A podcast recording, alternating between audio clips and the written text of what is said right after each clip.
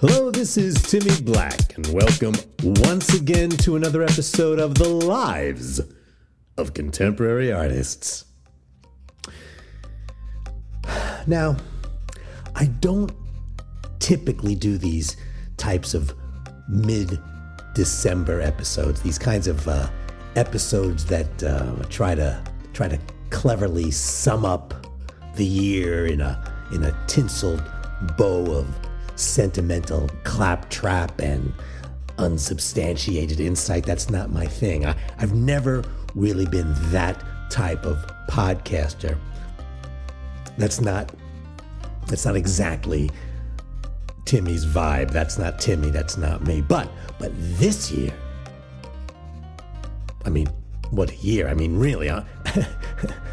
am I really going to mark the birth of our Lord, the miracle of the of the Maccabees, the collapse of MAGA, and the triumph of Moderna without at least a small conventional hoot of inebriated joy, or even even a little bit of uh, I don't know optimism. I mean, really, Baruch Hashem. In nomine Domini Hosanna in excelsis. Nam Myoho Renge Kyo, man. I mean, really, what a frickin' year. But listen, this pandemic thing, this uh, this staying at home all the time, all this, all this unan- unanticipated abundance of, of time, this time on our hands, extra time, all this, all this, this, this time, all these long milky days of continuous uninflected time. I mean, I actually did something that I'm rather uninclined to do under normal circumstances. And, and I don't mean deep cleaning the bathroom, which incidentally I did twice. Or or once. I, I don't remember. But anyway, I found myself, well, engaged in something I don't usually do, something very, very uncharacteristic for Timmy. I mean, when I tell people about this, they simply don't believe me, and I and I have to I have to swear to them on a stack of TV guides and St. Augustine's confessions, insisting that I'm for once in my life telling the truth. And honestly, I'm still rather suppli- surprised.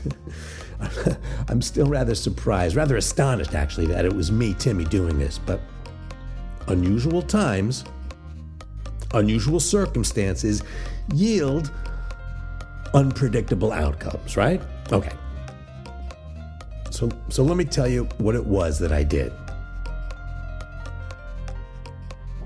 Me, Timmy, I got really, really into self care. No, really. I mean, bath salts, candles, calming teas with names that sounded like the titles of romance novels. I did I did tantric yoga via Zoom. I did a lot of eyebrow trimming.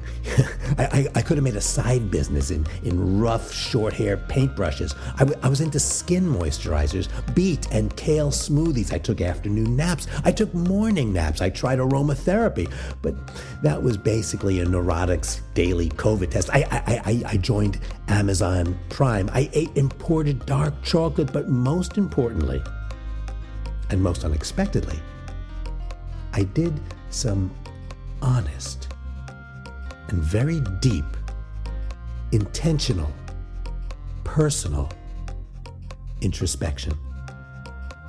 Now, I say intentional because one of the first things I realized about myself, besides finally ad- admitting to my stingy and twisted narcissism, was that as a rule, I never behave or act intentionally. I mean, a lot of artists are like that. A, a, a, lot of a lot of narcissists are like that. I mean, I I think it's that I'm something of a slave to what I mistakenly thought of as spontaneous, or to be more charitable, I'm somewhat enthralled by the mythic idea of what many amateurs and culture vultures might call inspiration. But the reality I discovered is that I am simply incapable of planning, of anticipating, of, of anticipating a future. I can't seem to create strategies for survival. It's, it, it, it, it's, it's, it's basically what sociologists call what's the technical term? Immaturity. That's me. That was me. I discovered during these long months of, of relative confinement and inactivity that I'm a baby. Evidenced, some would argue, by this podcast that, that, that you're listening to right now against all your better instincts. So once I realized this frightening reality, what do you think I did? Well, just what anyone would have done under similar circumstances. I, I Googled. Well, actually, I didn't Google, I, I, I duck, duck, goed. Well, first, I DuckDuckGoed, and then I Googled because DuckDuckGo didn't exactly give me the reassuring answers I was anticipating. So I went back to Google, and they sent me directly to this website called ThinkingOfTheFuture.com. And boy, was that life changing. They, they, they had all these videos and articles and books and seminars and, and, and thinking of the future future thinking coaches, uh, what, what they call future accountability partners or, or something like that. Anyway, I realized after my free 10 minute consultation that the thing I was most afraid of was the idea, the, the, the cognitive practice of premeditation.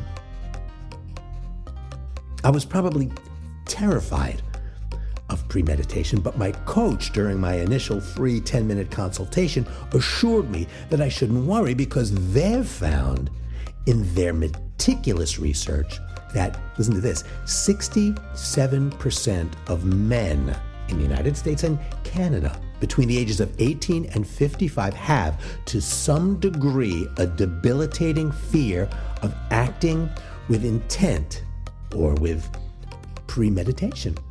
So, look, with all this time on our hands, with all this time on on on my hands, I mean, do you blame me? I I, I signed up. I signed up. It, it cost me four thousand dollars. I know it sounds like a lot, but I can tell you it was worth every shekel.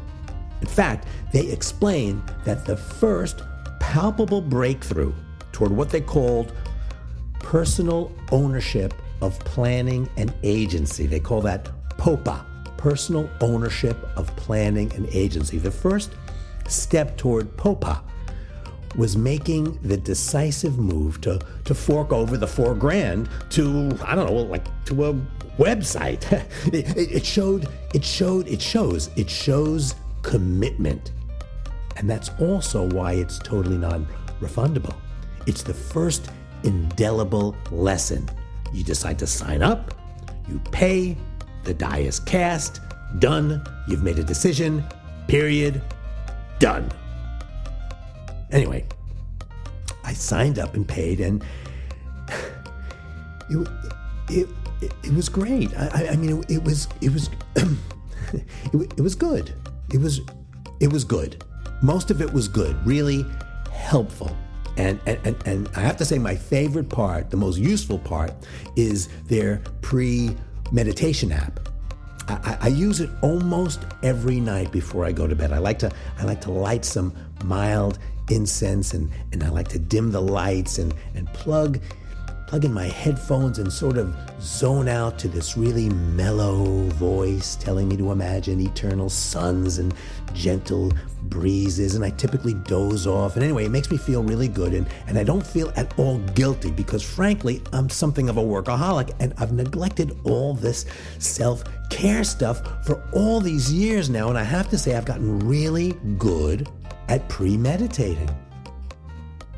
I'm much more future oriented, I think. I mean, before I do anything, I plan.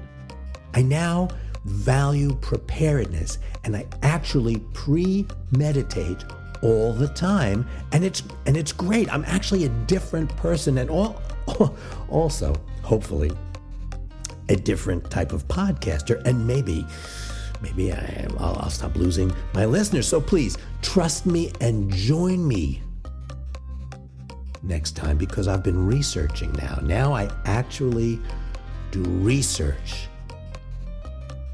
And I write storylines and I spend time interviewing artists and I spend a lot of time on Wikipedia. You know, Wikipedia is great. Do, do, do, do you know about Wikipedia?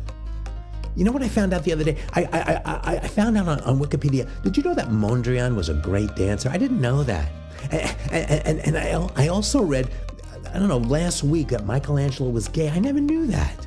Anyway, join me again next time, and maybe I won't just prattle on extemporaneously in a deluge of unpremeditated streams of consciousness, but rather I'll deliver a meticulously conceived series of ideas and insights regarding the lives of contemporary artists.